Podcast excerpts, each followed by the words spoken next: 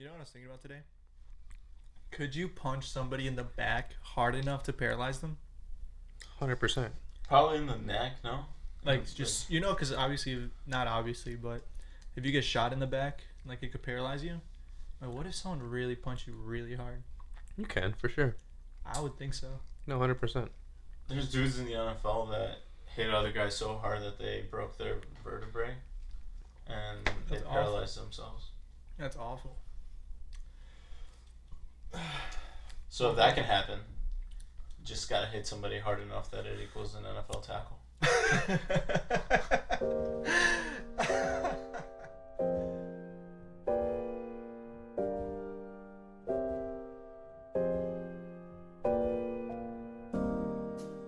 Hello, beautiful people. Welcome to our third episode of Bro Taste This. I am Juan Legend, and joining me today I have our co-hosts Luis Pablo and Jay motherfucking May. This week we will be talking about the most current events of the week, what actually happened to Gabby Petito, then we will dive into our first experiences in the service industry, and to finalize, we will jump into something personal, our first kiss. With each other. Thank you for joining us.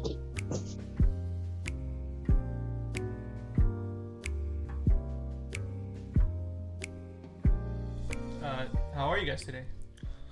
I'm good. Great day. Can you speak into the microphone? Beautiful Wednesday. I'm good.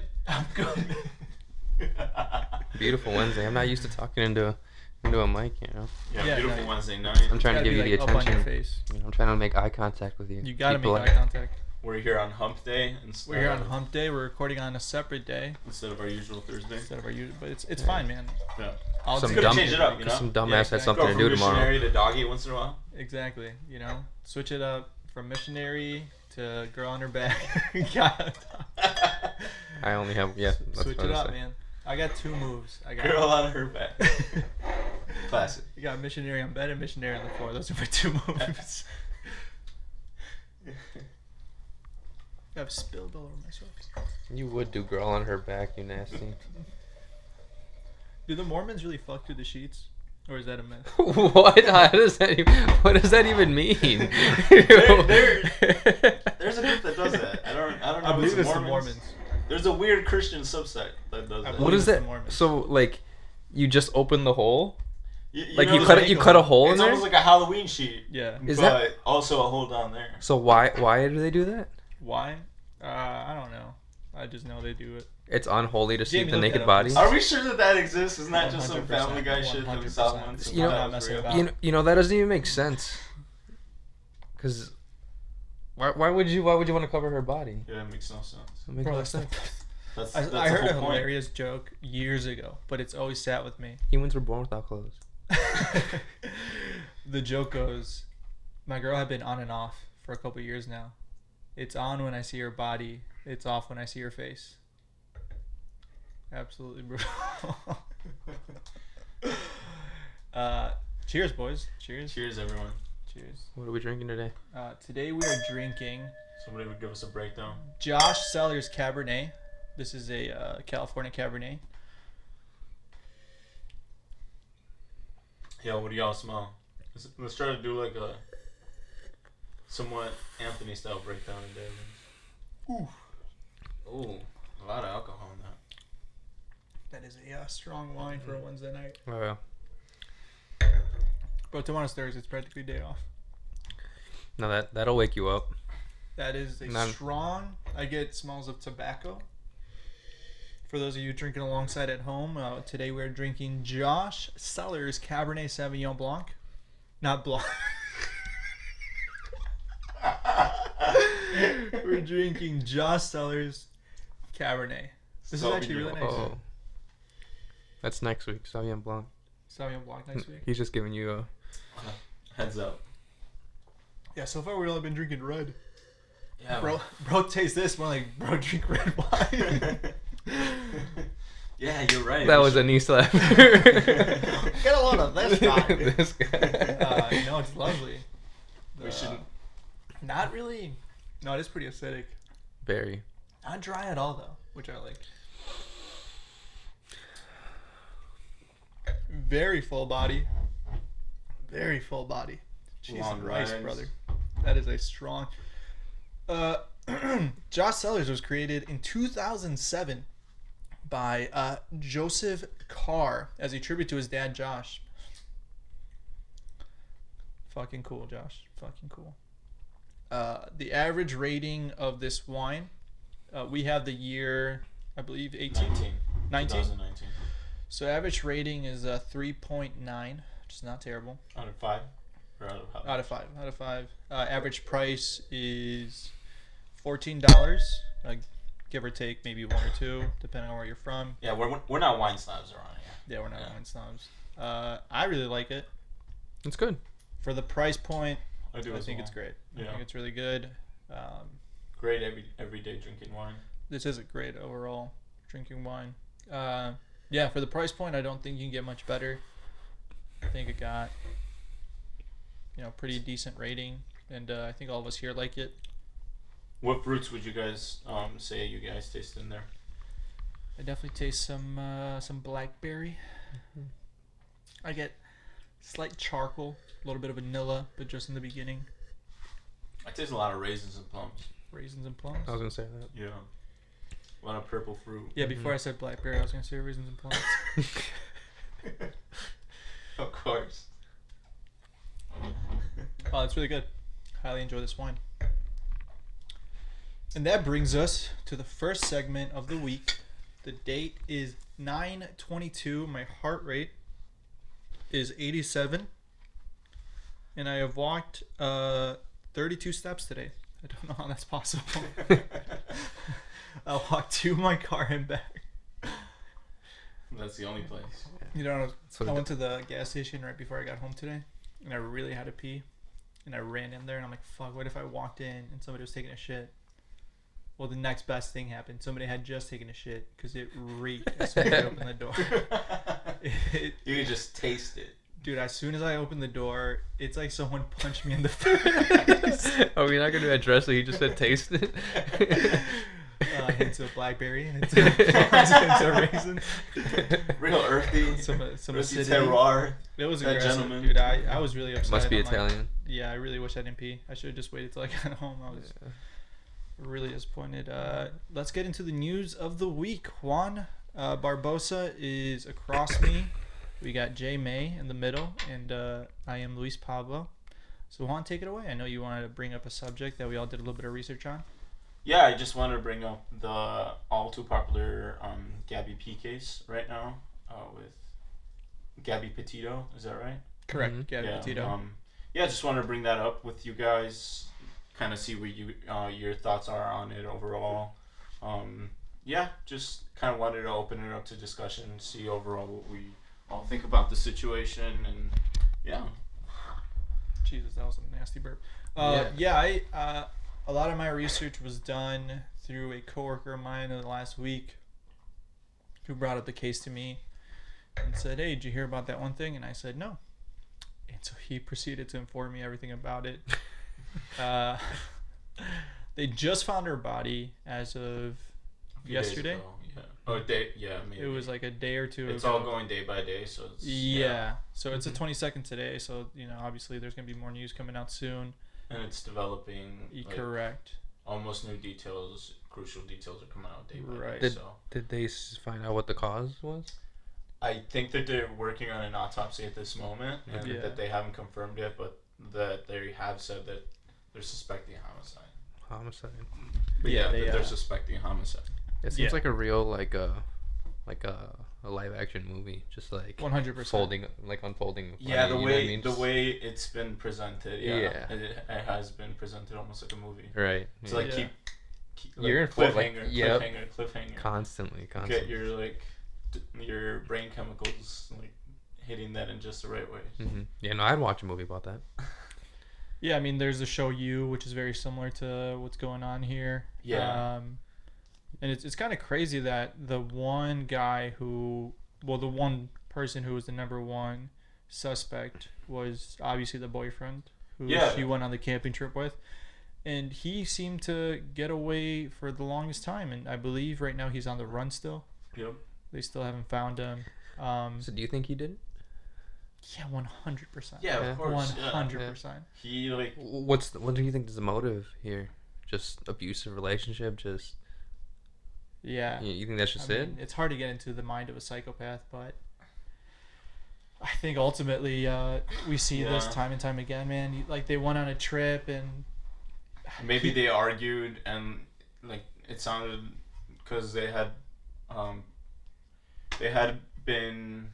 viral on a video already where they had been shown to be arguing in front of a body cam footage with a police officer. Mm-hmm. Right. So they kind of looked like maybe a toxic-ish couple, if at the risk of, you know, sounding judgmental or whatever. But I mean, that's what it looked like. Yeah, that's what it, like the presentation was like, right? Yeah. So I have heard of like, I mean, we've all heard of couples that, you know, are a little like much for your taste, mm-hmm. but they happen to like be in it, you know, and they don't know how to like walk away and stuff. Right.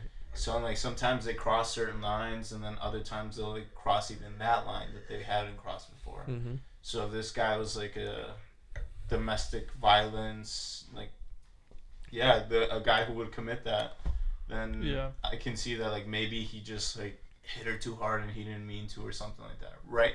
Just putting out a scenario, right. And even like it could have totally not been that. He could have like strangled her and like we also don't something know. Else. I mean, no one knows at this point. Right. The only person who really knows is going to be him. And some reports say that people had seen him camping by himself for a couple days. Like they had actually, so we don't know if that was a plan for him to get out there and do the murder, or if like something was an accident and it kind of went out of hand, or this has been an ongoing procedure and this is kind of the first time it really went overboard. But the fact that he was seen camping by himself, the fact that somebody in a social media post had seen, I think the FBI saw the van like in the back of a TikTok or something, and it was just the van on its own. Mm-hmm. Without anybody around it. And when he came back, they were like, well, where's our daughter, where's the girl? And he just denied any comments, or it took a few days for the he refused to speak on the matter, which is obviously suspicious from the get-go. And the moment they found her body, he like fled. Yeah, he was staying with his parents, and then afterwards he just fled and went from there. So he went on that camping trip that you're talking about where he disappeared into a Florida natural preserve. Yeah, so I did want to get a few more thoughts on that. What do you guys think of like the media criticism? Like, did you guys hear or happen to run across the words missing white girl syndrome or anything like that? No, I did not. Mm-mm. No, there's this like, in my opinion, pretty accurate media criticism that's being thrown out there of like the major media institutions right now. Oh, how they're making a big deal about this. Yeah, but how they're throwing all these resources at this one particular case, mm-hmm. because she's like a prettier middle class young white lady versus if you change like the white variable, they may not be caring nearly as much. And she also had a pretty decent following on social media, if I'm not mistaken. I think she had a popular page in the van life culture. Mm. Yeah. Mm-hmm. So I did hear that she was already like a little bit of an influencer. Yeah, she already had a small following or a decent sized following for like, you know, someone who's not ultimately famous in the word, in the sense of the word famous, but. Yeah, I understand that part too, where there is definitely more eyeballs when she is number one, like you said, she's a pretty girl who, you know, had social media followers, and yeah, they are gonna put way more eyes on it and way more resource on it, which is, you know, ultimately what they should do for everything. Yeah. You think that's a benefit to, you know, that it's getting so much publicity? It's a benefit for her, but I kind of think that it's probably hard for her family. You know what I mean? To get someone everybody knows, like that could be a lot, you know what I mean? It's like, it's like, would you rather just have it be low key, you know? Would you rather have it low key? You know what I mean? I feel like I would rather have it low key. So when you say that, it's like I'd almost prefer like to not have all that attention, and to not, you know what I mean? I don't think of it as a privilege. Though was like a big part of trying to keep it in the I guess, zeitgeist. They were out there giving interviews all the time, like, and they were doing it from like a look for her perspective. It's not malicious. Just help us out. It's just help us out, yeah. Right. But like there is that there's just that like coincidence that there's been 710 missing indigenous women in the same state where she went missing, and in the last 10 years, and there's this one lady who goes missing, and like it's been a national like wildfire essentially. It's just well like so many people that don't talk about shit on social media are just talking about sharing things. This and that. I saw an article shared like clearly this was a sign of a troublesome relationship, and you know, always keep your eyes out for something. It's like, I mean, I understand that when something like this happens, it's, you know, number one, I think we can all agree in the room that we're all sad about it, and nothing like this should happen to anybody. But it is always, with any tragedy, people will use that to just get likes and elevate their own platform and be like, oh, I feel so sad, and I'm going to share this article. Almost like making it about themselves. Right, which requires no effort to hit the share button and post it. It's, you know, when you see somebody type out a beautiful journal and saying, like, please, if you see somebody who's in trouble, and they just share it, and it's kind of just like hungry. But that's, I think we can all just take a step back and realize, like, that's what social media is now. It's just people that are like hungry and want to get likes on anything. I mean, especially with a situation like that, like domestic, like violence, it's like there's even cops won't do anything. Like, even they'll come to your house, ask what's going on. If there's no marks on you, there's no like physical fighting, they're not going to do anything. So it's no different. Like, that's how they handle the situation, because you can't gauge them. You know, you don't know what's going on, and you can't tell the difference. You know. Yeah. So it's always tough to. I mean, really, anything with like relationship violence, it's super tough, because then you start getting into the fact of, I mean, I know with kids it's different, because they never want to separate the kids from the parents, because it ends up getting worse. But there's always going to be the one or two variables that, like something like in this case, where somebody probably saw a friend of hers might have been like, I was telling her the whole time and she didn't listen. Right. It's like, you get those all the time. Yeah. So ultimately, quite a sad tragedy. Something I wanted to bring up today is.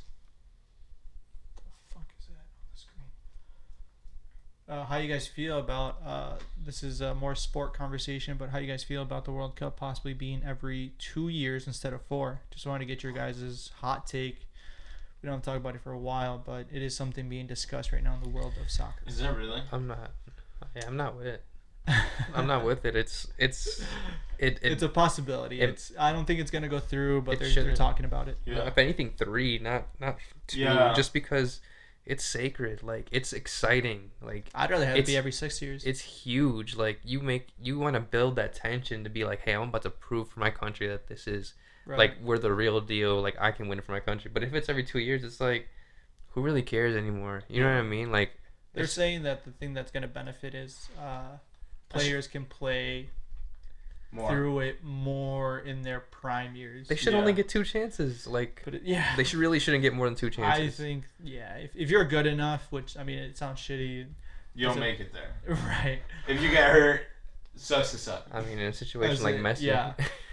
As a backshot quarterback saying, like, well, if you're good enough, you'll make it. It's like, it is tough, but I agree with George's point. It's sacred. Like, the 4 years makes it an event. It's sacred. It is if you sacred. Had it too much, you would take away from the specialness of it. Yeah. Like, it'd be like if the Super Bowl is like cool every year, but if there was like the Super Bowl is only every 4 years or something like that, like it would definitely change. I mean, and it's different. It's different than football. It's different than basketball, because in basketball they have to go through college. They have to go through this whole thing. They can't get into the NBA till like 20. But with soccer, when you're a professional athlete and you're up there playing for your national team, you're playing for your national team at like 17, 16, 18. So they have. Ronaldinho played to it. He was 17. Ronaldinho has 2 World Cups because he played in it when he was 18 and made a couple appearances in the team. And then he was in his prime years and was able to play a couple more. Right. I think Rafa Marquez, who is Mexico's most prestigious player and most coveted player of all time, I think he played in 5. Yeah. So when he's like, just goes to show if you're good enough, you'll make it. You'll fucking go. You'll be there plenty of time because if you think about it, think about 16 years, or let's say 18 years old. So at least 18? Like 32, you know, at least that's 14 years. Like, that's 3 World Cups. If you can't do it in 3 World Cups, doesn't seem right. Yeah. If you do it in 3, that's it in 3 World Cups. Yeah, so he must have done it right when he was 18. Yeah, he was doing it like 39, 38. I remember. Yeah, I think it must be 4. I don't think it's 5. 5 So I mean, there's no excuse for that. Like they don't, you know.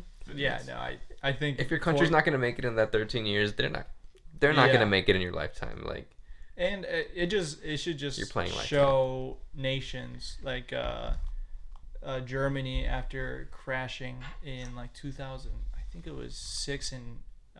8 and 10. Yeah, it was like 2006. They had this famous overall program that they dubbed Das Reboot.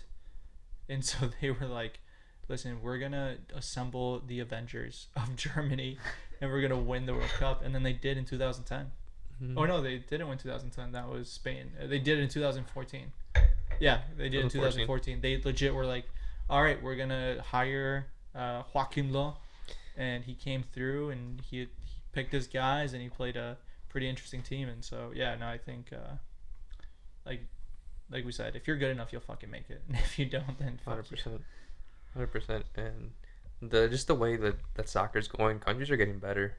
So it's getting more competitive. It's getting more exciting. It's not who's getting better. Even USA specifically, like they could maybe qualify. They're starting to do they're starting to have camps here, like they do in Europe. So kids are starting. They're leaving their home. They're leaving their homes at 12, 13 years old, and going to school and then playing for academies there, and then they're breeding them. So I mean that's how they do it in Europe, and it's.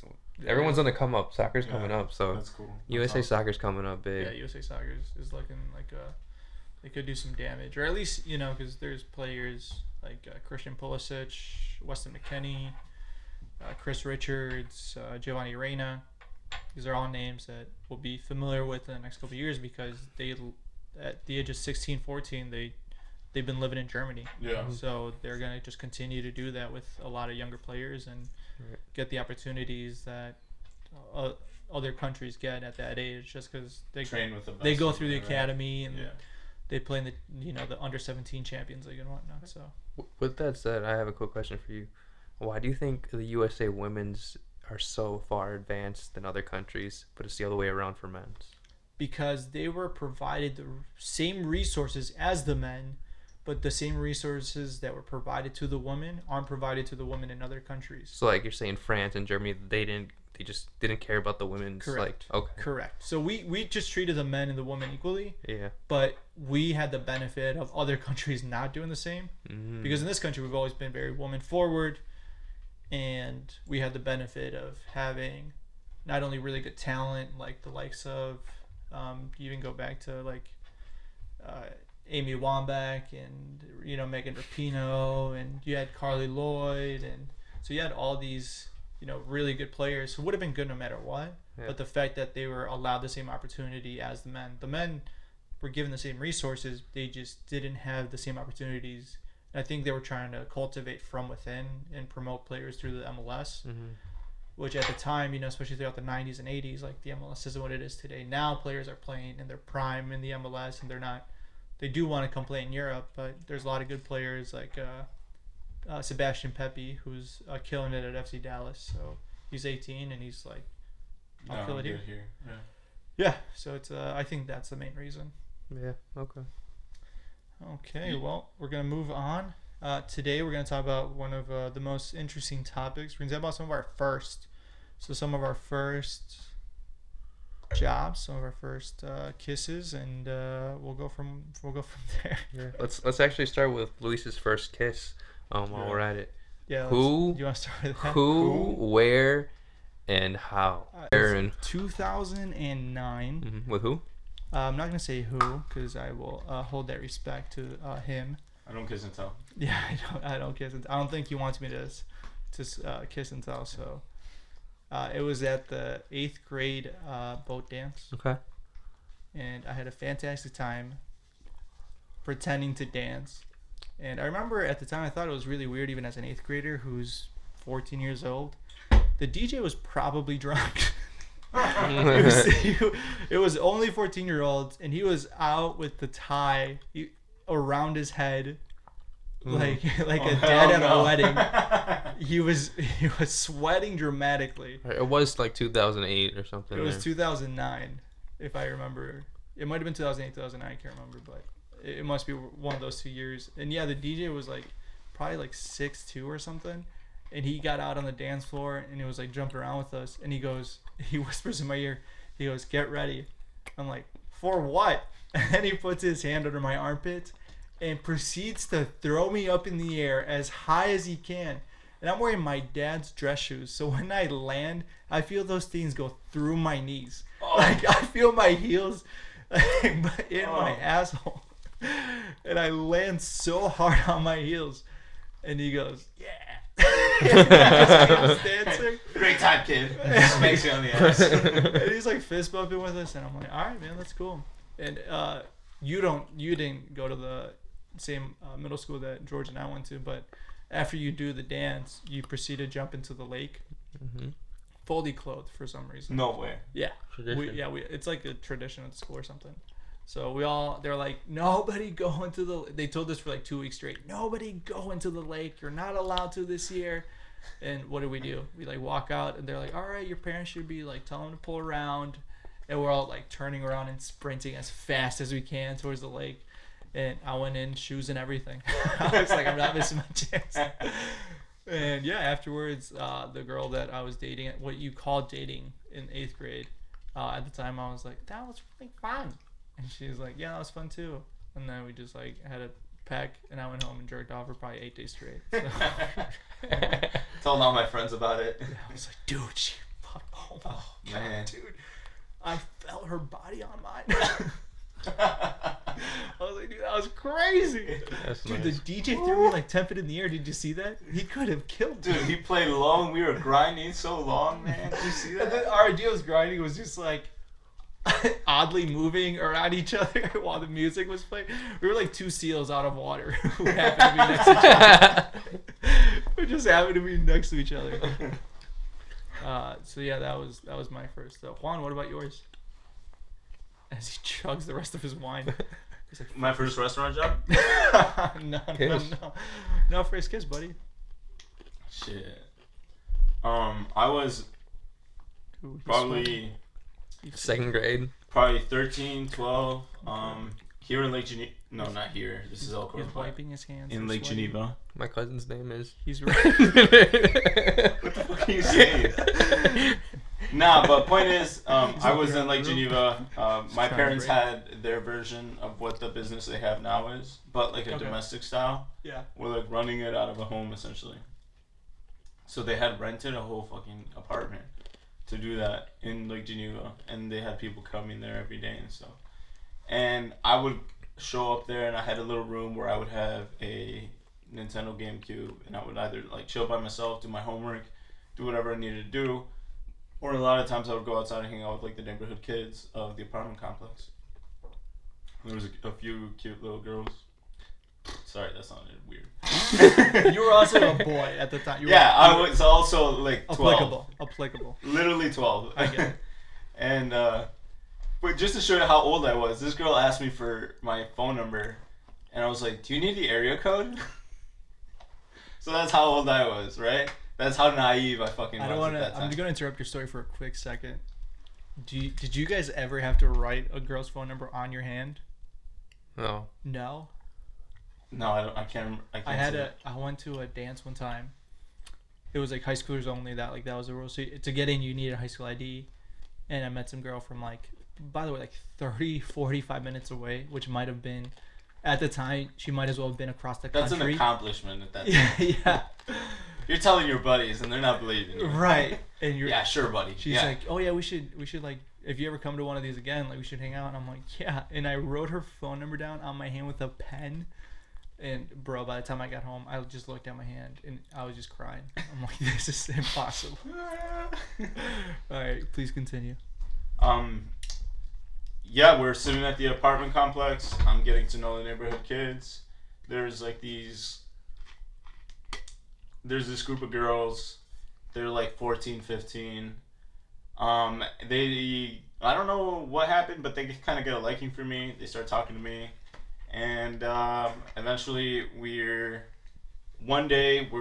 became friends, and we were just all hanging out, and they both decided to kiss me, like, at the same time or whatever. You said both? Yeah, both at the same time. Both? And, bro, I was a little kid, like, not playing that well, you know. Probably fucking nervous as all hell. But here I was nervous because, like, one of them was really cute and the other one was, like, not so much. So you kissed them both at the same time? They both kissed me on the cheek, right? And I wanted to keep kissing the cute one. Obviously. But I didn't know how to tell the other one. So did you have to be like, hey, I'll kiss you after. I'll kiss you next. You told the not so cute one, hey, let's make out. So that way it's like even. You're like, oh, we got to pay it forward. But yeah, essentially, the slightly not so pretty one had a liking for me. Of course. Out of both of them. So I had to find a way to just push her away from me, tell her like I was busy all the time, stuff like that. You know, and, but yeah, eventually everyone got the hint, and I ended up, you know, kind of, you know, probably kissed that one pretty girl on the lips once or twice, and, other than that, it wasn't nothing too interesting. George? So you know me. No, I was in like sixth grade. I went to a my aunt was a middle school teacher at the time, and I'd hang out with her a lot. So she'd had me go to like this event that she had at her school in Waukesha.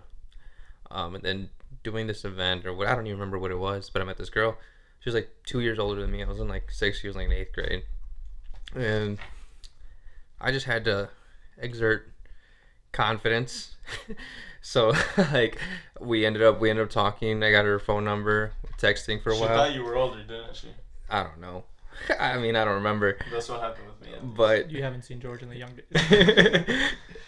I was like, had a glow up. Yeah. Sixth grade, it was already glowing. Oh, okay. By fourth grade. I weighed about as much as I did in fourth grade up until probably like eighth grade. Let's just say that. Yeah, I'll be honest. Oh yeah. Of all the people I know, two, George is that like the most glow up I've ever seen. To the point where you're like, is that the same person? Yeah. Hey, I was kind of cute. Whatever. I thought it was besides the point. By like sixth grade, I was like, I was coming into my own. But I met her. We ended up texting. I met her up one time in Waukesha by myself. And you know me exerting I was just like wanted to be confident with the situation. I was like, yeah, I've kissed someone before. Never in my life. I made out a lot. So my first kiss was like a hardcore makeout, and it was like, oh, hell. I did not know how to do it. Like at first, and I was 13. That's aggressive. You were in there, mouth open. Yeah, like I didn't know what I was doing. It was just like giving CPR. Let's be honest. Yeah, bring that girl back to life. I look like a fish out of water. You know. Goodness. So, but it got better, and then we ended up dating for like a little bit in like sixth grade, whatever that is, but. Yeah, that's about it. Jesus. Yeah, that's not bad. Yeah, you think about like what dating was back then. Oh god, it was like talking after school. Yeah, and that's like, all. Yeah, it's my girlfriend. Yeah. Do I remember I was like dating, and I'm for nobody who's watching the room. I made finger quotes. This girl for like a month, and the only reason I knew it was a month was because somebody saw her writing my name on her hand, and they're like, "Oh, Luis P," and she's like. Yeah, we're boyfriend and girlfriend. And then they told me, and I was like, what the fuck is she talking about? I was like, what is going on? Middle school is weird time. This is news to me. Middle school's a weird time, bro. I gotta get out there. Middle school is a weird time. Like, girls are emotional. Guys don't know what's going on. Dude, I was probably more emotional than half the girls I was with. We're dating, like, each other's girlfriends, like, every other week. Did you like, date her now, bro? like, they're holding hands during, like, a hallway and trying to sneak it. And then, like pouring sweat. Dude, I remember my cousin getting slapped one time because he, like, broke up with his girl. And her friend came over. Just slapped him right across the face. Have you ever seen the worst is when you see like someone who's old enough to get slapped, like high school, once you start like a 17, I saw a 17-year-old get slammed. Never in my life have I seen that. Do you guys want to know the story? Yeah, I would love to. Yeah. I'll bleep his name out, but letter. Just get the letter. Here, let me write it down on Snapchat. Right. What does it rhyme with? I can't even do that. Okay. It's dude, and like the story is crazy. Oh. Oh, I know John. Okay, yeah. I know John. John Doe or Jane Doe? Why'd you say his name? So this guy was up to no good, hanging around people he shouldn't have been hanging around with, and there was an incident where he proceeded to maybe hang out with a girl he shouldn't have been hanging out with. Oh, I've heard of this. And the real girlfriend found out, and again, 17 years old, like too old to know what you're doing. And you know not to cheat. And two friends. Yeah, you know what you're doing at 17. Like that's, there's no excuse. Him and a couple of friends would like all drive together to go meet up with their girlfriends because their girlfriends were friends and they were friends, and the one guy had a license, so they all proceeded to go. And like word got out that this happened. It wasn't like he was hiding this for years. And the friend that was describing it to me, from his angle, said that she like saw his hand, her hand behind her back, like Michael Jordan about to dunk, and just wound it up. She's like, I can't believe you fucking did this. And they were like, all right, we're gonna go to Burger King. We'll see you guys later. We'll see y'all later. Yeah, let you take care of this. So how'd she find out? Did they tell her, or he told her? He told her. What? He told her. No, I told her. You did? No, of course not. I don't give a fuck. I was gonna say, I'm kind of surprised about that. I've told. No, I'm not gonna say it. You told. You told. You spilled too much. Yeah. No, I'm not saying it. I have told this person like, hey, I think you can do better. Like more than once, to the point where I'm sure that she knows at this point. Yeah. And so anytime I've been around them together, I'm like, hey, what's up? Like, so nice to see you guys. And maybe he can. And she fakes it enough to know, like she fakes it enough for me to know, like, okay, like, you're not gonna be friends with me, but at least you're like courteous enough. And you know what, you can't have everybody like you. Let's just go with that. To be fair, Luis was a different person in high school. I feel like this isn't even a story involving Luis too much. The fact that she doesn't like him. Yeah, like, I remember one of my girlfriends in high school didn't like Luis either. Like, didn't want me hanging out with Luis, talking to Luis. Like, I think it's because everybody just thought I was crazy. Yeah, just because they thought he was crazy, they thought he'd get us into trouble. But really, I don't get that. Like, she legit didn't know. Like, yeah, I guess I didn't know. 14 through. I would even go 22 the way. There was a lot of years where I was like figuring it out. I was thinking about this today. Like I remember there was a while where people would want me to do stuff because it was funny. But for the longest time I was like, oh, they think it's funny. But no, they just thought I was crazy. There were instances where I would just like, somebody asked me, they're like, oh dude, how do you pick up girls? Like just as a joke. And I was like, they love when you bark at them. Which now is like that. You show them how to do it. So now that's like hilarious. Like if you saw a kid, but imagine a 14-year-old scrawny 5'6" kid walking through the hallways like barking as loud as he can. The other funny thing that I would do is like when you're in school and you're like full of testosterone and you'd be around your friends and you would like push and shove each other like as a joke. Yeah. Well, then I was just about to say this. I would proceed to take my clothes off. To my underwear in school. I remember him in the gym taking off the gym anywhere. Yeah. I would proceed to like take my shirt off. I'll be like, let's fucking go. No way. You would really do that? Yeah, down to my underwear because I thought it was so funny. Did you ever do it like in the middle of class? I did it everywhere. What would teachers say? Well, I would do it enough that it was like, hey, quit what you're doing, because they would think we're fighting. Like, I just remember seeing World Star videos of, like, black people taking their clothes out to their boxers, and I thought it was fantastic. Have you ever seen that It's Always Sunny in Philadelphia episode where they're talking about that, where some guy's arguing with him, and he's like, no, he doesn't take his clothes off, but he says, you know, he just starts saying gay stuff to him. You know what I mean? Like, jerk me off. Like, I'll jerk you off for now. Yeah, I'll jerk you off right now. And that was the thing. Like, I was a big troublemaker and a big bully at the time. But my way out of it was always just to act crazy or be funny. And so that's the way I would do it. That's just Luis. Just act crazy or be funny. And most people don't want to kick your ass, but this kid that ended up going to the military one time, I would just like, you know, we were friends, so I would like fuck with him. And one day he had enough. Like, he had enough. What did he do? Dude, I walk into math class. He sat in the second of three rows in the middle. And I just walked behind him and I just fucking like to his shoulders. And I'm like, what's up, man? And he turns around and he was in wrestling. He was football. He was a state wrestler. And he grabs me. He puts his arms around me and slams me on the ground. And I was like, you're a fucking asshole. Not realizing like, oh, this has been 10 years of bullying. He has finally added up. And he's like, after class, I want to see you in the bathroom. And I'm like, yeah, you fucking bet. And we go to the bathroom, and this kid just beats the shit out of me. Like, slams me on the ground, grabs my fucking backpack over my shoulders. And then afterwards, I was like trying to be cool about it. And I'm like, all right, man, you got me. Like, you're good. Like, good fight, bro. Good fight. After that, we were cool. I saw him at the YMCA once, and he's like, yeah, man, I'm in the military. I'm doing well. And I'm like, that's great, man. That tracks. Yeah.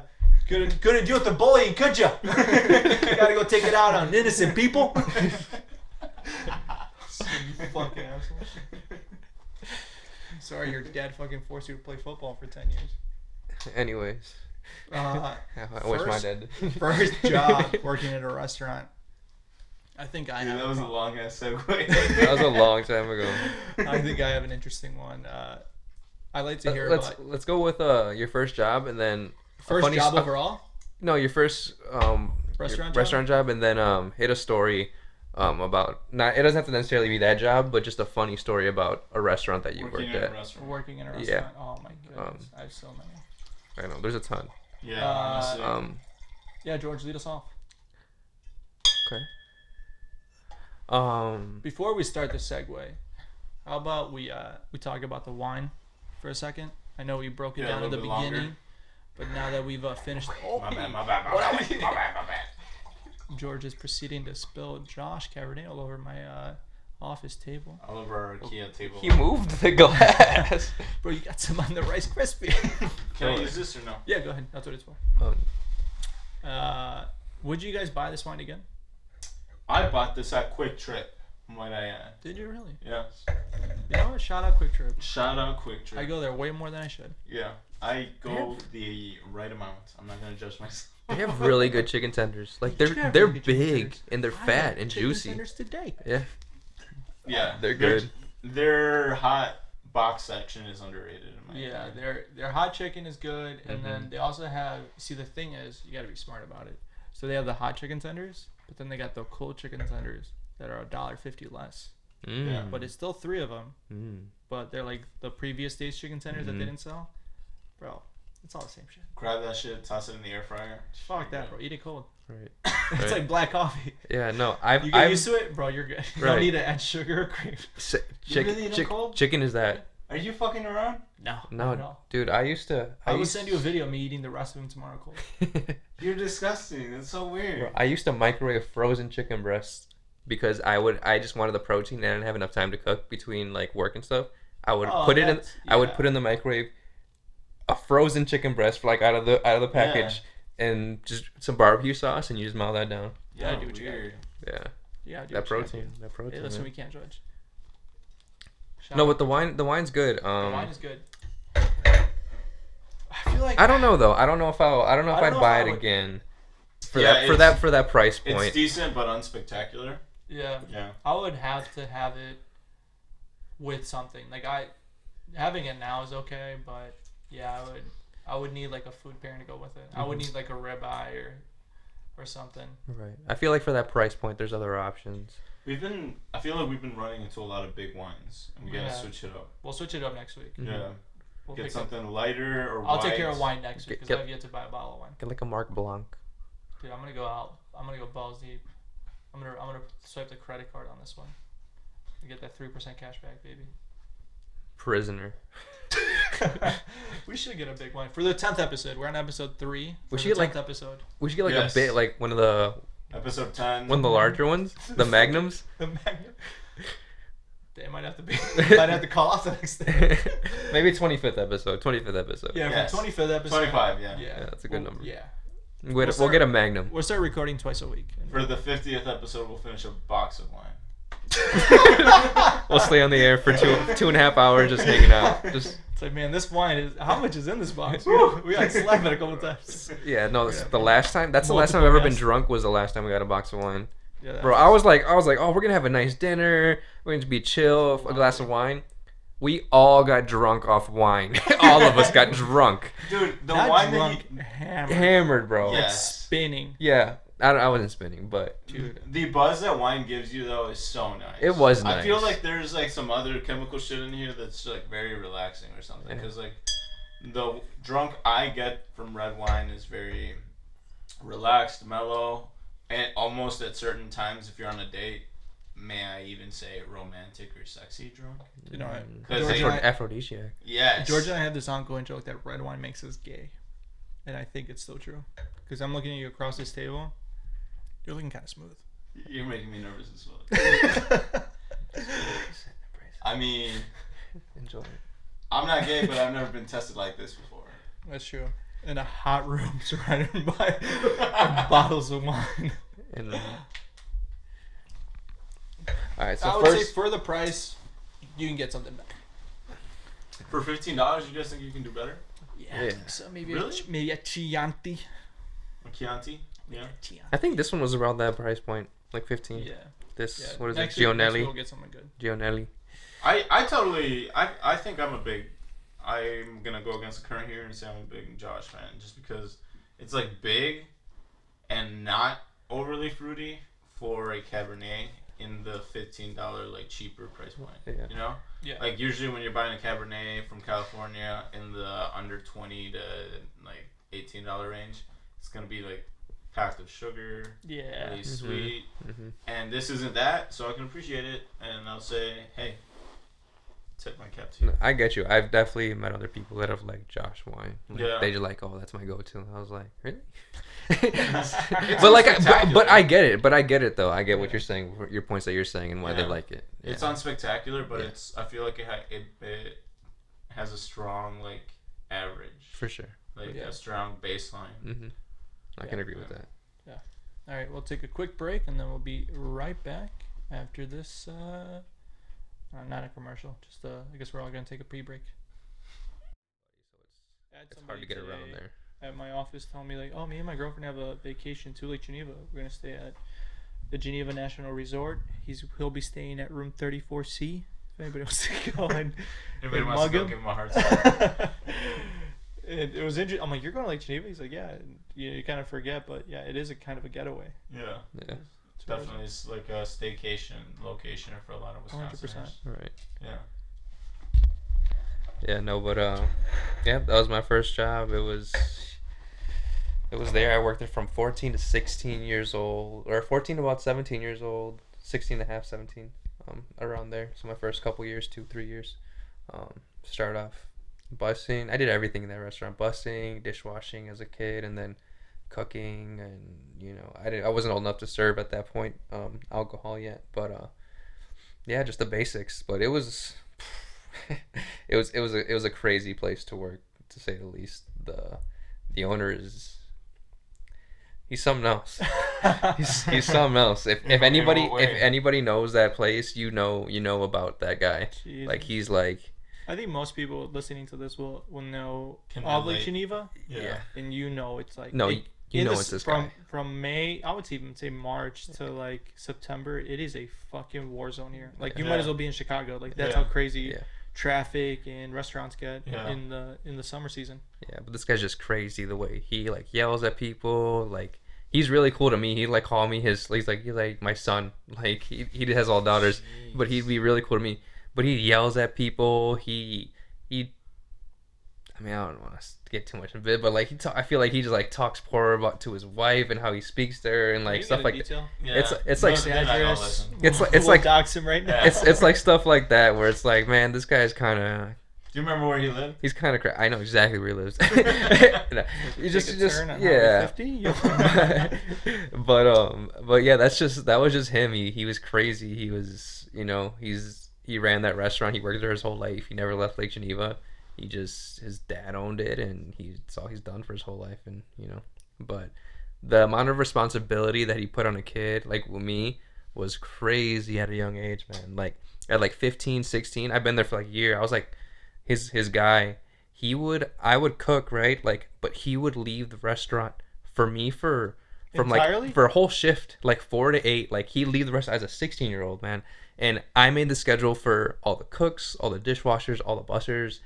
You made this schedule? Me. A 16-year-old? Why? Yes, he just gave me a ton of responsibility as a young kid. Like, what was your reaction to this? I would even pay myself and write it on a paper. I'd get the tax sheet, I'd write it out, he told me how to do it, and I would write this stuff down just so I could go through it with him, and he'd be like, "Yep, yeah, that's the right amount." And but he would have me all this responsibility for me. I'd go downstairs. I took inventory for him for all the food. I did all of this for him at like 16 years old. You were a fucking blessing to this man. Yeah. I was. You came in like a guardian angel to protect this guy's business. Did he take care of you though? No. That's what I was going to say. And that's why I left. That's why I left, man. It was very unfortunate the way I left. But we'll get to that. But like, yeah, I mean, I took care of all of everything for him. How did you leave? I left because at that time, one of my ex-girlfriends worked. Well, I got her the job there, and you were dating her at the time. Dating her when I was working there, and I didn't get her the job, but she got a job there, and then eventually we broke. Were you dating before she got the job? No, we weren't. You started dating. A little bit after she started working there, but ended up breaking up, and then. They say don't shit where you eat. I dipped out. I think all three of us have. That was it. That was it. That. He was like, I mean, he knew the situation, which is a little weird in general, and like it just wasn't a good thing for both of us. So I just decided to get a different job. But yeah, man, it was crazy. Like I made all the schedule for my friends. So on Wednesday night, I call it like boys' night. And I'd have all my buddies be the dishwasher, the other cooks, the server, no. And we would just because it was the slowest night. It was the slowest night, so we would make sure we'd all hanging out together, having a good time. Bro, make me some eggs. Yeah, bro, I make myself whatever I want there. It didn't matter. Maybe a burger. It didn't matter. Was this some onion rings? Was this a nice place or what? No, it's like bar and grill type food. Okay. So like burgers, stuff like that. Yeah. So. That's how. So you know Armando. You guys know Armando and Isaac, right? Yeah. So Armando started working there. I remember I trained Armando. Should we use? And I trained. And I trained Isaac. Yeah. How to cook, and they cook now in like a nice restaurant. And I was the one who trained them at 16 years old. Trained them how to cook and how to run the line. At that time, yeah. Yeah. So yeah, it was crazy. Like I had the codes to avoid stuff. Like that was me at like 16 years old, man. Yeah, that's interesting. How did you end up leaving? Just now we make full circle. Yeah, no, just like that. Like I was talking to him, and I was like, I'm not coming back here. I'm like, I'm not gonna work in the same place. It was weird because he was like almost kind of involved, which is even weirder. Like we weren't in a bad terms, like in a bad situation, but I was just like, he knew we both didn't want to work with each other, and I was like, hey, I'm not gonna work here anymore. And that's fair. That was it. You know what I mean? It was just. Did he like try to? No. Make you to stay or no? No. He was kind of. He knew. I mean, it just. He kind of bred the situation. Yeah, I just wasn't gonna. That's what I ended up going to a cafe at the time. Yeah. Started working at cafe. Yeah. But there's so many stories there, man. Like. Let's hear one. Let's hear a couple. You know. Yeah. Yeah. I mean, well, like I told you, he's a hothead, right? Yeah. So. The kitchen's open, like you can see the restaurant from there. Like customers can come up to that section and literally poke their head in the kitchen and just like look at you and start saying stuff to you. This happened so many times I don't even know which incident it is, but a customer got mad about her food. There wasn't great food there. I was 16 years old cooking at a restaurant. It wasn't great food. It wasn't amazing. It wasn't. No. It wasn't. We're 16 years old making it for you. Yeah. No. They'd be like, "Are those kids in the back?" Like, but he would get mad at the customers for anything. Like he would start arguing with them. Like no matter what it was, he was right. So he just starts going off. He's yelling at this lady.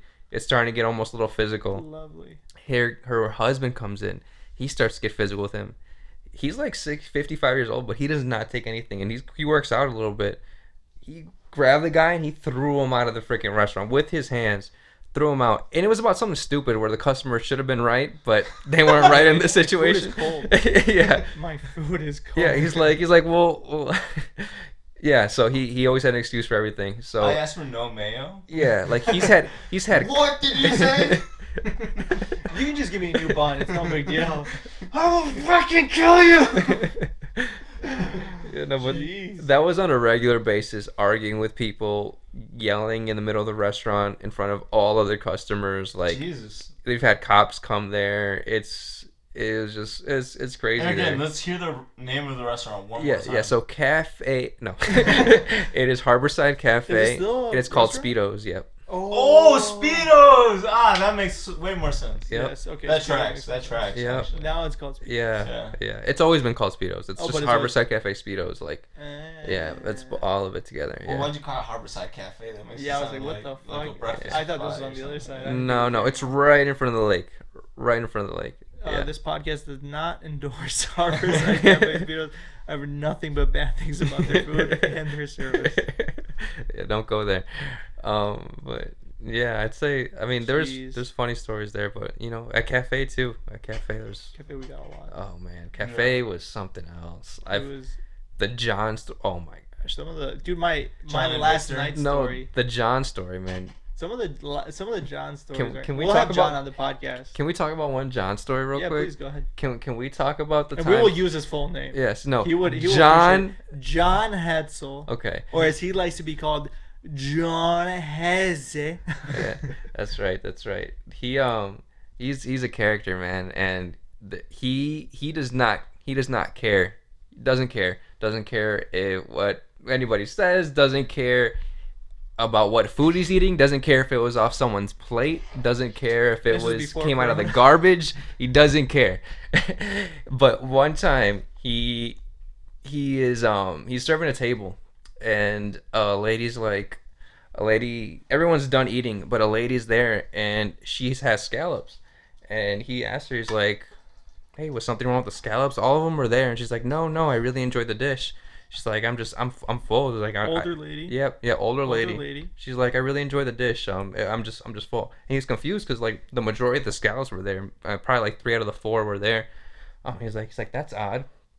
So what John would do is like he would take the food in the back that nobody ate and he would eat it, right? If it's a full steak, a full fish. Right. And by the way, scallops are individually kind of prepared, so it's 3 out of 4. So it looks like no one touched it if it's there. So he takes to the back. And he proceeds to eat them. And then he goes back to the lady and he asks her again. He's like, was something wrong with them? Was everything okay? You know, like a good service should be. And she's like, no, it's great. But she's like, I just can't chew them. So I just decided to like suck the juice out of them and, you know, enjoy it that way. And he goes back and he realizes that he just ate 3 full scallops that were in an old woman's mouth that she probably sucked for like a minute straight each. And he just downed them. They were just in her mouth, and she was... Yep. How did she not puke right in front of her? Just gum and all. Just gum in those scallops. U10, baby. Yeah.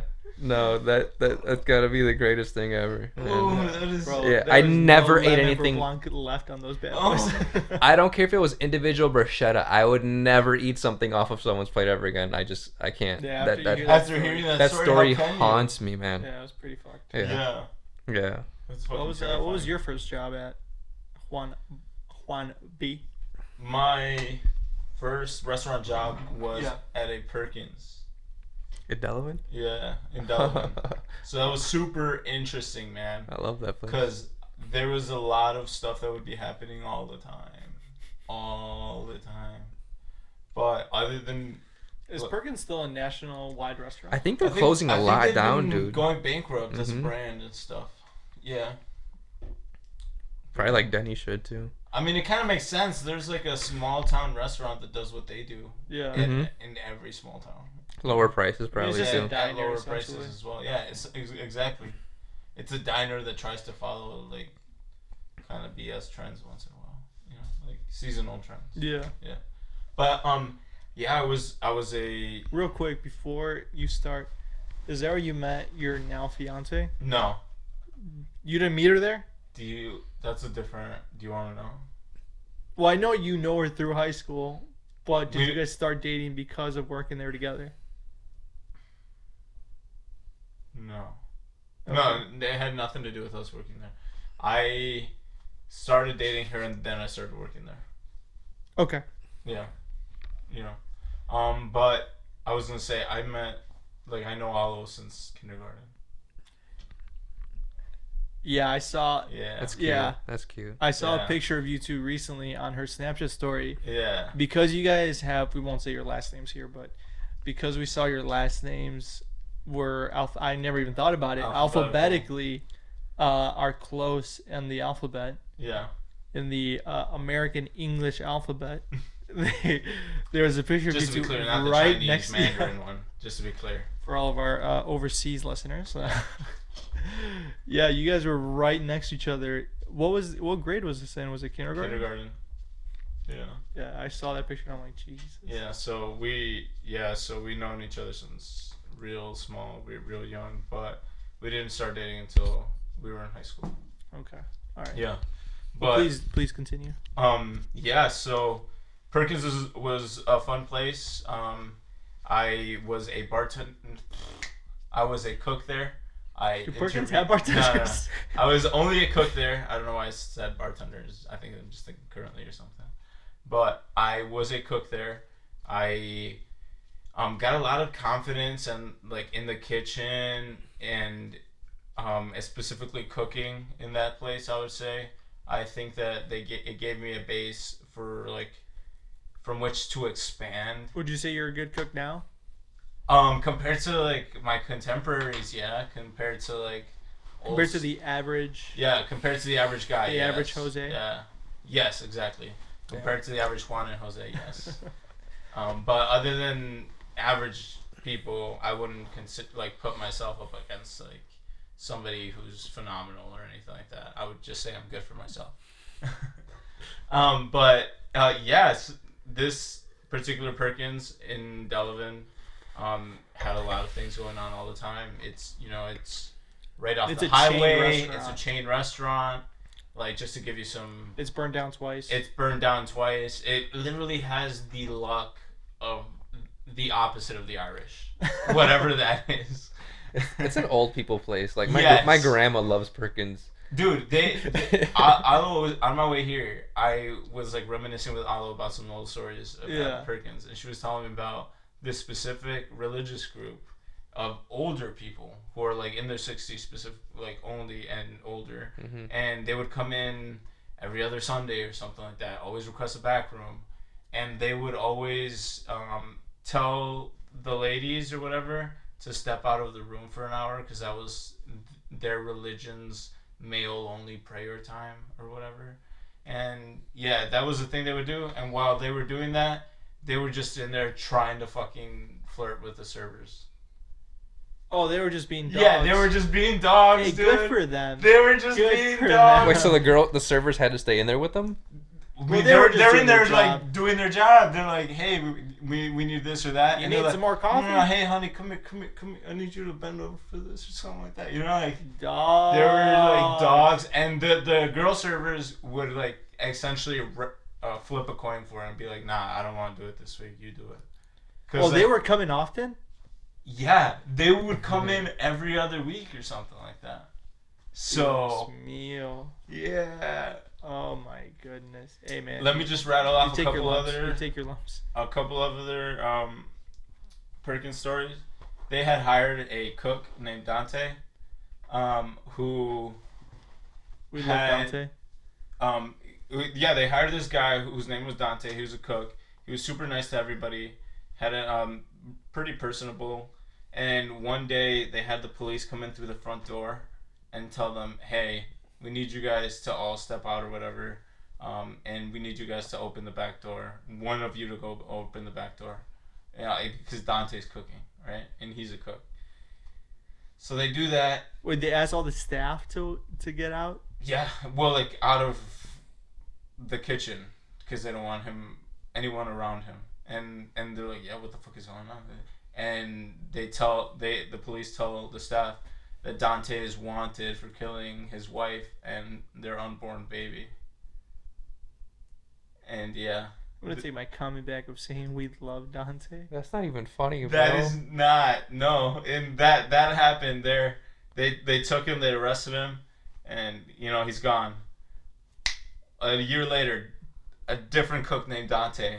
May I add, different story. Let's skip, right? Yeah, time skip. We have a server, nice, awesome, personable lady. Who's dating a dude, and his name is Dante, and I believe actually he was a baby daddy, or maybe not. But point is that they're dating and all. She gets him a job at Perkins as a cook, and he seems to be doing fine. Whatever. A little bit of time goes by, and he gets a few other friends' jobs as a cook, and he's gonna get that referral bonus. Yes, exactly. This Perkins happened to be located exactly right in front of a Super 8, so the motel chain. Right. Yeah. Yeah, and this guy with a few of his other cook friends, while he was still kind of seeing one of the servers, and his cook friends were married, would hit up girls on Craigslist, and tell them to meet them up at Super 8, and they would have like day-long binges of who knows what in there. At the Super 8? At the Super 8. Shout out to Super 8. Yeah. They always have really clean needle disposal systems, so shout out. I mean, we know what Super 8's for. Yes. It's not for having a nice getaway. There's a reason small towns have them. For couples who are having marital problems, for one of them to stay in, and for... Perkins cooks that have day binges of coke and hookers. So, dude, Perkins is a crazy place, man. Yeah, I feel like that would be a crazy place to work at, just because it is a chain restaurant. Yeah. We had an old lady who once shat herself while sitting at a booth and had to like trail all the way back to the bathroom. No wonder this place is closed down and going bankrupt. That's all I have to say. Yeah, this place burning down twice was a blessing in disguise. They were trying to tell you something. Yeah, Jesus Christ. Oh my goodness. Yeah. Wow. Let's hear about yours, Pablo. I didn't work at a restaurant. I ended up working at a resort. So I worked at the Grand Geneva Resort and Spa, which is a very big resort that has a total of like 5 or 6 restaurants. It used to be the Playboy Club, right? It used to be the Playboy Club up until 1978, I believe. Until I was born. Do you guys know they used to have a semi-popular recording studio in there? I did not know that. And they recorded a bunch of like still used jingles. Did they record Eddie Murphy's Party All the Time? Because that's the only song that should be played. Eddie Murphy's Party All the Time is a fantastic underrated hit from the 80s, and everybody should listen to it all the time. I think I remember listening to that, actually. Stupid. It's a fantastic song that... That was Al Capone's spot, though. Grand Geneva. It was Al Capone's spot, yeah. So it's a huge resort. Has a lot going on. Dang. It's massive. It's really fucking big. Like, it's got its own postal code, essentially.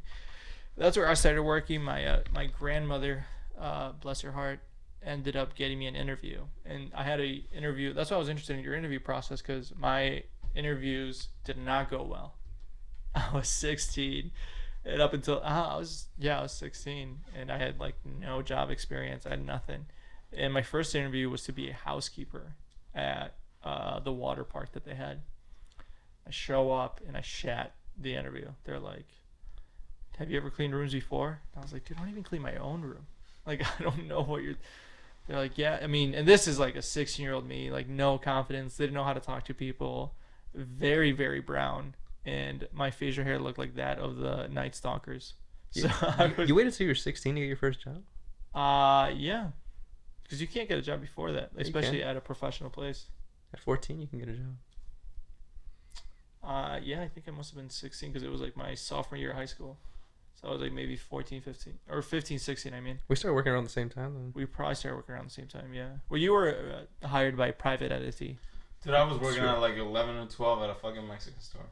Well, my very first job was actually helping my father and a family friend out. You guys ready? Cleaning garbage. So it was at a 5-story Aurora hospital. That seems useless. And we would have to go to each garbage can at a hospital.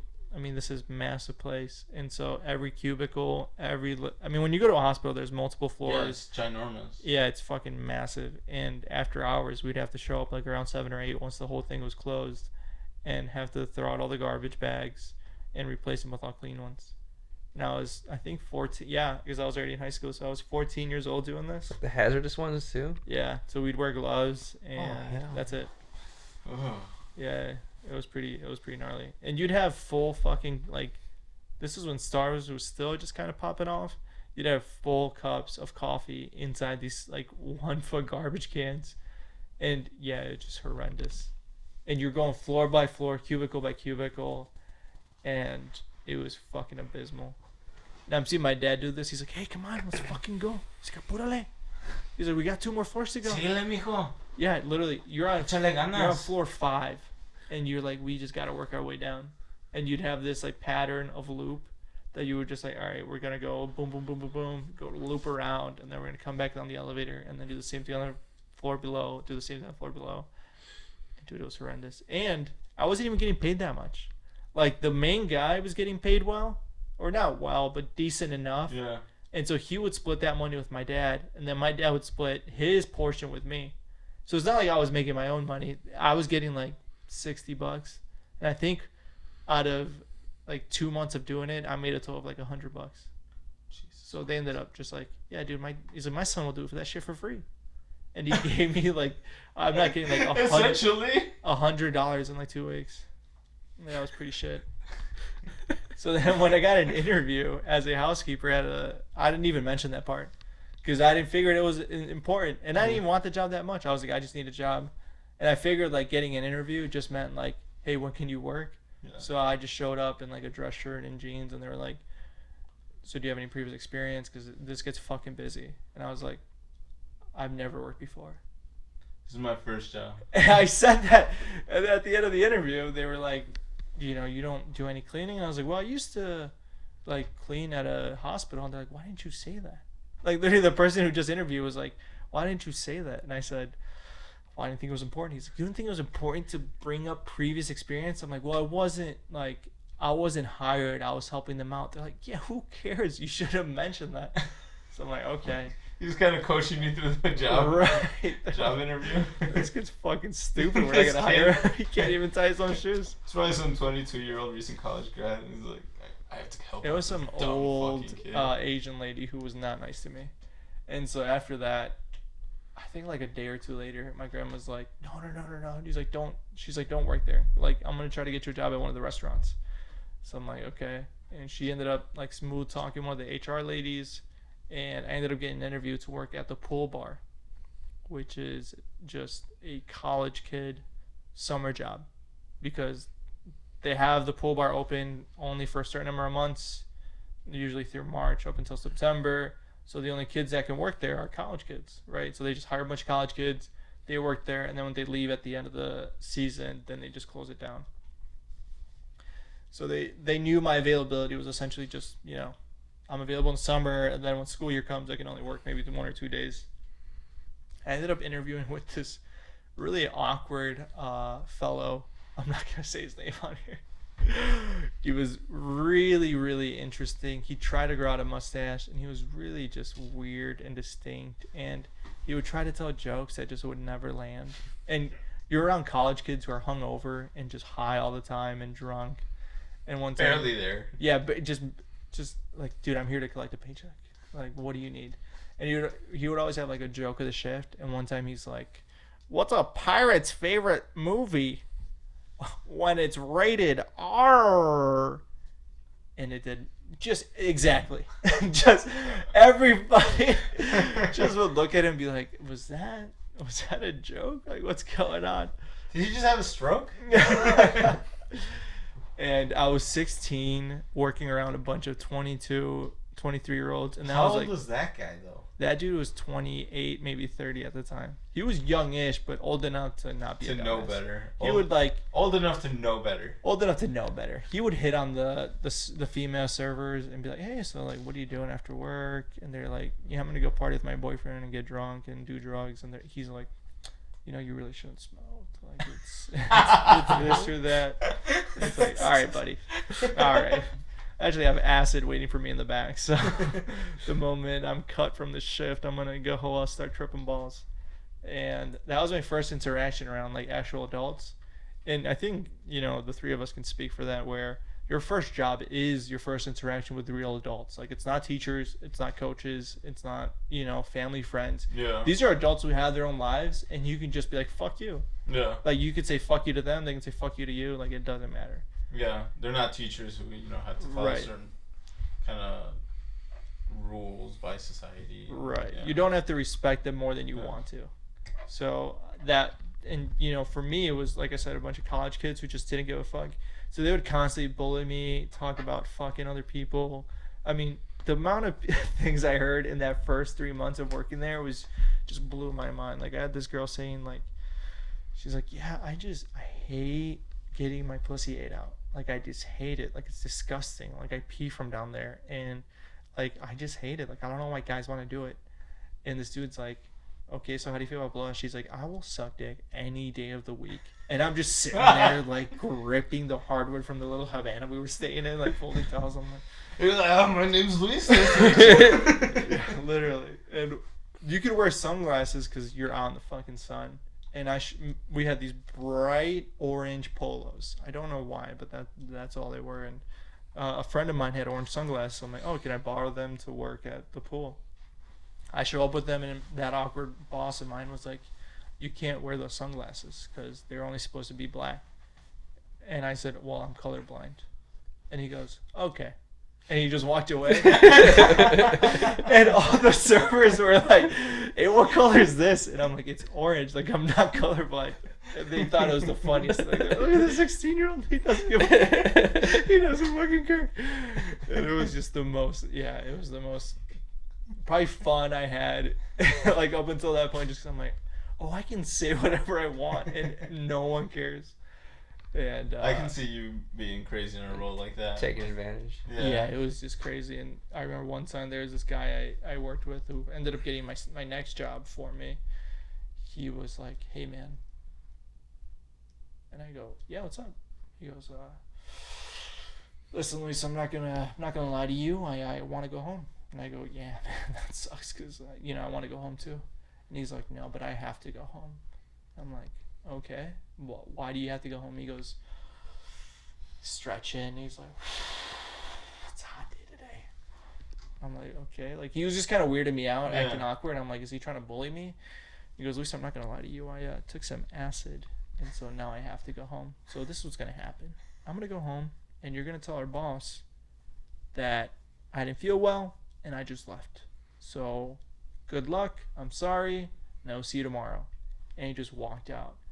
And then this female server walks up and she goes, hey, where the fuck is this guy? And I'm like, oh, he left because he said he took some acid. She goes, he took the acid right now? And I go, yeah. Like, I thought she was going to be mad because he left. And she goes, she fucking did it without me? I'm just like, yeah, I don't know what's going on. And one of the funniest stories from working there was it was a rainy day, so no one's out there. There's maybe like a couple out there who was staying inside the resort, and that's really it. So I'm out there by myself. I'm folding towels, and the server comes up to me. She goes, they didn't cut you before you came today? And I'm like, no, like I just came. Like, they didn't call me or text me. And she goes, okay, all right. Well, you should probably go home because we're not. And she's like, I want to go home. Like, so if you're here, then why the fuck, like, should I be here? So I'm like, all right, yeah, like, okay. And this group of five, probably like 18-year-olds, walk up to me and they're like, hey, what's up, man? Like, is the pool open? I'm like, yeah, like, swim at your own risk. Like, we might not be serving anymore, but the pool's going to be open just because it's raining and whatnot. And he goes, oh, okay. Do you know we can buy weed? They're asking me, and I go, Well, you know, I could ask my friend, and maybe I can get some for you guys. I'm not sure. And they're like, oh, man, you see, they're looking at each other like, we should have talked to people. Like, this guy knows. Like, thanks, bro. What's your name? And I'm like, Luis. And he goes, Luis, thank you, man. Here's $20. Like, if just get it for us, and then we'll come and get it. I'm like, all right, cool, yeah. I'll text my friend right now. Damn, this is forever ago, isn't it? Because $20? I would have said, like, 40. They just gave me $20. Like, here, man. Like, when it comes, whatever. So I'm like, all right, cool. And as I'm proceeding to whip my phone out and text my friend, my manager walks up and he goes, hey, like, I'm sorry, I thought I cut everybody. I forgot you were still here. You can go home. So I just put the $20 in my pocket and I skedaddled. And I skedaddled. That's great. And I, like, ran out of there. I'm like, those guys can't see me. I gotta get out of here. That's great. And I just walked out, and it was a really interesting place to work because it's not really a restaurant, although it's just connected to a bunch of other restaurants. Mm-hmm. So you'd be wearing, like, khaki shorts and white sneakers, and the moment you'd walk inside, people who you'd, like, essentially work with were wearing, like, dress pants, dress shirts, and you'd be around them, and they'd just look at you like, what the fuck are you doing here? Like, I'm like, oh, I work outside. And they're like, who the f-? Then stay outside. We don't want the fuck. You're sweaty. You sound like shit. What are you doing in here? Forgot to wear deodorant today. Yeah. And I didn't want to, for some reason, I wasn't putting on sunscreen. I just kept putting on tanning oil. No. So I fucking burnt to a crisp. And Luis is dark. I got dark. I got fried chicken dark. You look like fresh out the village dark. Dude, yeah. And I was, like I said, I had, like, awkward facial hair because I was, you know, a teenager. And couldn't even see it anymore. Yeah, I had a mohawk. I had, like, that straight crispy hair gel mohawk. It was awful. Did you guys ever have anything either dangerous or borderline scary happen at any restaurant job? Scary?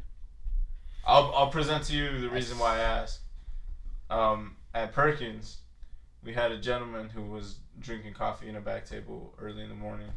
And he was, like, a larger, bigger gentleman, and he was being really, like, obnoxious and rude with the servers, and everybody could tell he was semi-drunk. And at some point, he gets kicked out by the manager, and the manager's walking away, and the manager's, like, 7-8 steps away, and the guy gets up and charges the manager, starts choking him. And this man is much larger than the scrawnier built manager. And, like, me and the other cook had to go in there and, like, just fucking separate everything, you know? And just, like, what the fuck is happening? We didn't even know what was going on. We had, like, servers come in and, like, hey, what the hell is going on out there? You just have to go out there. So this guy got kicked out? Yeah, so... And it's not like he's drunk. The patron was belligerent drunk in the morning. As he was in the morning, as he's just asking. That means he wasn't drunk from the morning. That means he's drunk. I don't know when he was drunk from, but he was just stupid. Jeez. Either drunk or on something. Yeah. But we thought drunk because the servers could smell some alcohol on him, so that's why. That was the reason the manager approached him and was like, you have to leave. And then the dude was like, yeah, I'll leave. Gets up and charges the manager. That's crazy. So that's why I asked you guys, did you guys ever have anything, like, either semi-scary or, like, kind of on the edge of that happen in a restaurant? Or I don't know what's scary, but, like, I mean, a few things that were kind of like, oh shit moments. Like, I've seen the cook, like, cut off part of his finger. That's an oh shit moment. Yeah. Oh, bro, I have one too. I have one from when I found out I was allergic to scallops. So I was at cafe, and you know, at the end of the night, they have a ton of food that's like they can't eat. They can't eat. I would always go to, like, Olive Garden, and I always order this shrimp scampi. I remember exactly, and I always feel like, man, I'm a little uncomfortable. Like, I felt itchy, but, like, itchy inside me, not itchy around me, but, like, it was, like, within my skin. And I was, like, within you guys, you both would eat like seafood and then feel little. So yeah, I eat that dish specifically, only that dish, and it'd be like, man, that's a little weird. I just want to add one little thing because he asked. For me, when I eat shrimp, like 99% of the time I'll be fine, but two times in my life where I've eaten shrimp, I've broken out into hives completely, and like my eyes will get swollen shut. I have had allergic reactions to it. Yeah. But yeah. Yeah. So, the scallops, at the end of the night, there's a ton left. There's like 6-7 scallops left. I'm super hungry that night. So what I decided to do, just automatic, I ate like 5-6 of them, just shoved them down my mouth, right? Yeah. And you had never had one before? I never really had scallops. Like, I've had like a little bit of them, but not a ton. Yeah. Dude, like 2 hours later, I'm laying there and I get super itchy. I'm having trouble kind of go to bed. I'm like super itchy that night. I wake up and you know how mosquito bites look? Like they're really small like that and they have like that white. Dude, I had mosquito bites the size of like baseballs. That's what I got when I ate shrimp. Footballs. And they were like not just on my arms, not just on my legs. They were all over my body, like my torso, my stomach. Yeah. My back was covered in these huge fucking mosquito bites. The stomach ones are so itchy. It was so bad. Like I've never had that. Like people looked at me, I showed them, they're like, dude, you need to go to the hospital. And I'm like, I thought you said you were laying down at home already. I was, yeah, but I showed them the next day and I'm like, people are like, yeah, you should go to the hospital. I was like, no, I'm fine, like it's just super itchy. And I didn't know, I was like, oh man, should I go to the hospital? And someone's like, just take some Benadryl. I didn't know what Benadryl was. And I was like, all right, it takes like one or... You can't be allergic if you pass out. Yeah. That's the motto behind Benadryl. Right. So you're like, on the package it says like 1 to 2. I'm about to go to work, like at like 5 at cafe. God. And I am like, 1 to 2. I'm like, this is so bad. I can't take them. I'm taking like 3 or 4. I took like 3 or 4 of those things. I get to cafe and I'm there with Bryce. I don't think you've ever met Bryce. One of my good friends. And we're standing there food running. And all of a sudden, I can just feel my eyes start to slowly shut. And I'm just like, bro, I'm not okay. I took too much of this Benadryl. And then I'm standing there. I was like, I can't even move, bro. Like, I'm just stuck. And I was like, he's like, are you sure you're okay? I'm like, I'm fine. I can't talk or move. Like, it was like I was fighting sleep that it was trying to force on me. But I'm fighting it, so I don't know if that's making me high. Yeah. I just think it was, and I'm just standing there. Putting you in this, like, in-between state. In between sleeping, not sleeping. I kid you not, I stood in that kitchen with people laughing at me, staring at me, because my eyes were so bloodshot and barely closed, for, like, 2 to 3 hours. I couldn't move. And I'm still getting paid to work. I'm getting paid to work to not even move. Bryce is just like, I got it, don't worry. Like, you're good, so you're good. So you really stayed there for a few hours? I stayed there for, like, 2 hours, and then it wore off a little bit. Who was managing? What did they say? I don't remember. They're probably just like, yeah, he doesn't feel well. Yeah. He's here. He's just high. He's just high. We're paying him a few dollars an hour. It's not a big deal. It's $5. Who the fuck cares? Exactly. They can burn that. He can stay there. Right. Yeah. So then I got... That's one chicken sandwich. Yeah. That reminds me of... there was this one, not at a restaurant, but a very similar situation where the night before I wanted to get high, but I didn't have like a bowl or wrapping papers on me. So it's like, fuck it. So I grabbed the nug and I just ate it. Like just raw. Like it was a dog biscuit. Did you feel high? Well, people have done it before. I'm like, dude, Did you feel high? No, of course not. Get this. So I ate it the night before.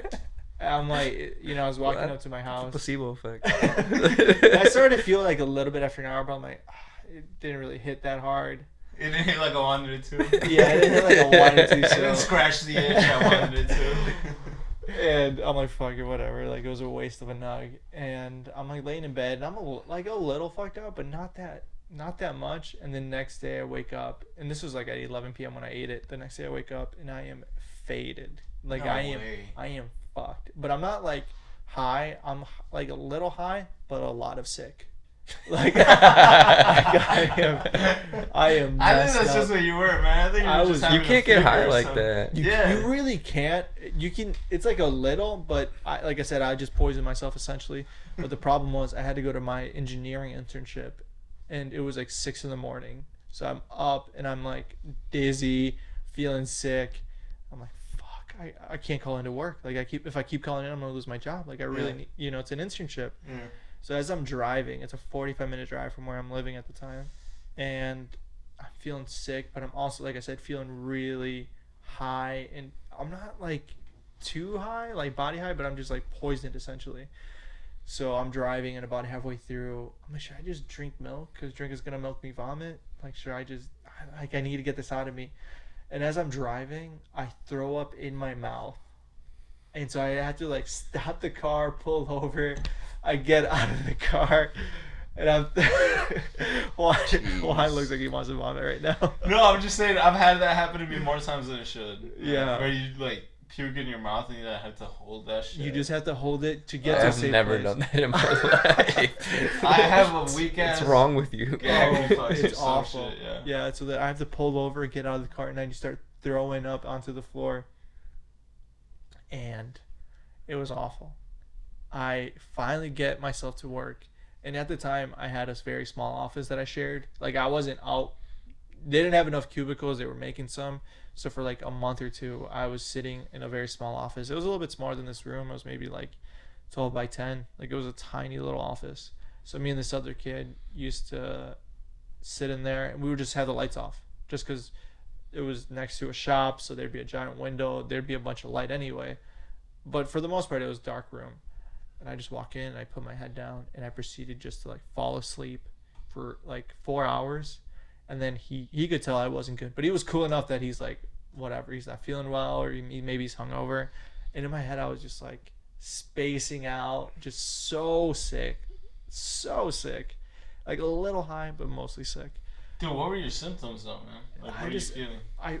I felt really like nauseous. I was a little high, but not to the point where you're like, dude, I'm faded right now. I was more of like, probably like you guys eating scallops. I just felt really uncomfortable, and like if you drink too much NyQuil, the next day you're like kind of out of it. Yeah. It was like that time stuff. Okay. I see what you're saying. Like, so you're like sleepy, you're not feeling well, you're warm, the floor is spinning, and I only slept for about 4 hours the night before because it was so late, and I was also super sick from the nug that I ate. And this kid posted me on the shoulder. He goes, "Hey man, like, you got that meeting you got to go to, like in the conference room." So I'm like, fuck. So I walk in there, and they're eating pizza, and I'm the last one to walk in. And I'm like, "You guys got room for one more?" Like trying to break the ice, and they're like, "What the fuck? What's up with the intern today?" Yeah. What's up with the intern today? And I walk in, I sit in a corner, and the entire time I just devour pizza. Like, they brought in pizza for us to eat during the conference. Dude, your lactose intolerance is fucked. Dude, I devoured pizza. I ate that thing like they said, "Hey, we're gonna take this out in 5 minutes." As if his stomach didn't feel worse already. He's like, "Things are bad. Let me quick make it worse." Yeah, exactly. Like, I don't even think I packed a lunch that day, just because I was so messed up in the morning. So I ended up just I ate pizza the entire time, and I just kept like reaching over. Dude, I gotta eat whatever you ate. Jesus. Dude, I was fucked up, and I ate the whole pizza. I go back into our little conference room, and the guy across from me is like, "Hey man, are you okay? Like, do you need to go home?" I was like, "No, I'm just tired. Like, I didn't get enough sleep last night." Because I don't want to say to him like, "Hey, I wanted to get high last night, but I didn't have a bowl or a wrapping paper or a paper." So what I did was I just ate it raw. And that was probably the worst I've ever felt. Like, sickness wise, I've been sick before, but that was bad up until that point of just like, what did I do? Like, there was no reason to do that. Yeah, absolutely not. But I was like, I want to get a little faded. That's so interesting that all that shit happened to you over eating it. Like, was it a reaction to something else, or? Well, because I've never heard of anybody getting a reaction when they eat weed. It's always just like, oh, I ate it and I feel nothing. Dude, it was like, did you eat like a whole? It was a gram and a half or something. It was like the size of like half my thumb. Like a blunt's worth. It was enough to probably roll a joint. So I grabbed that thing. What'd you do? Like, put it under your tongue or something? Not put it on my tongue. Dude, I had to chew it. I needed like a glass of water. That is so gross. This wasn't like... You're like chewing tobacco. This wasn't like I had a joint rolled up and then I needed a... I just ate. No, it was like I had to chew it. It was a process to put it down. Now you know how Luis was when he was in high school. Yeah. Yeah, it was... Had to get the job done. Since we went on that topic, have you guys ever... smoked or ate anything? Well, you just kind of answered that, but what about you, George? Like what do you mean? Night before, where you feel it a lot the day after? Never like that. You ever ingested any substance like that? No, not where I felt the day after. No, I kind of related to you. I guess alcohol would be the worst. But... Yeah. Yeah, that one's pretty normal. Well, alcohol, yeah, but that's normal. That's more normal. Like the side effects. Even, yeah. Right, I had some pretty bad ones before. Yeah. If you ever do enough of the Mary Jane the next day. I was going to say, when I was a freshman and I was just getting into weed and stuff, I just smoked some weed with a few, like, gangster buddies that, like, I had no business hanging out with my friend, who was this kid from the same trailer park, and we grew up together, we smoked weed together and whatnot. And there's a few different, like, funny little stories in there. One, my funny trailer park friend called one of the gangster, quote-unquote, kids, whatever, Majin Buu. Do you guys know who that is? Yeah. Majin Buu. You're talking to someone who's watching Dragon Ball Super. Yeah.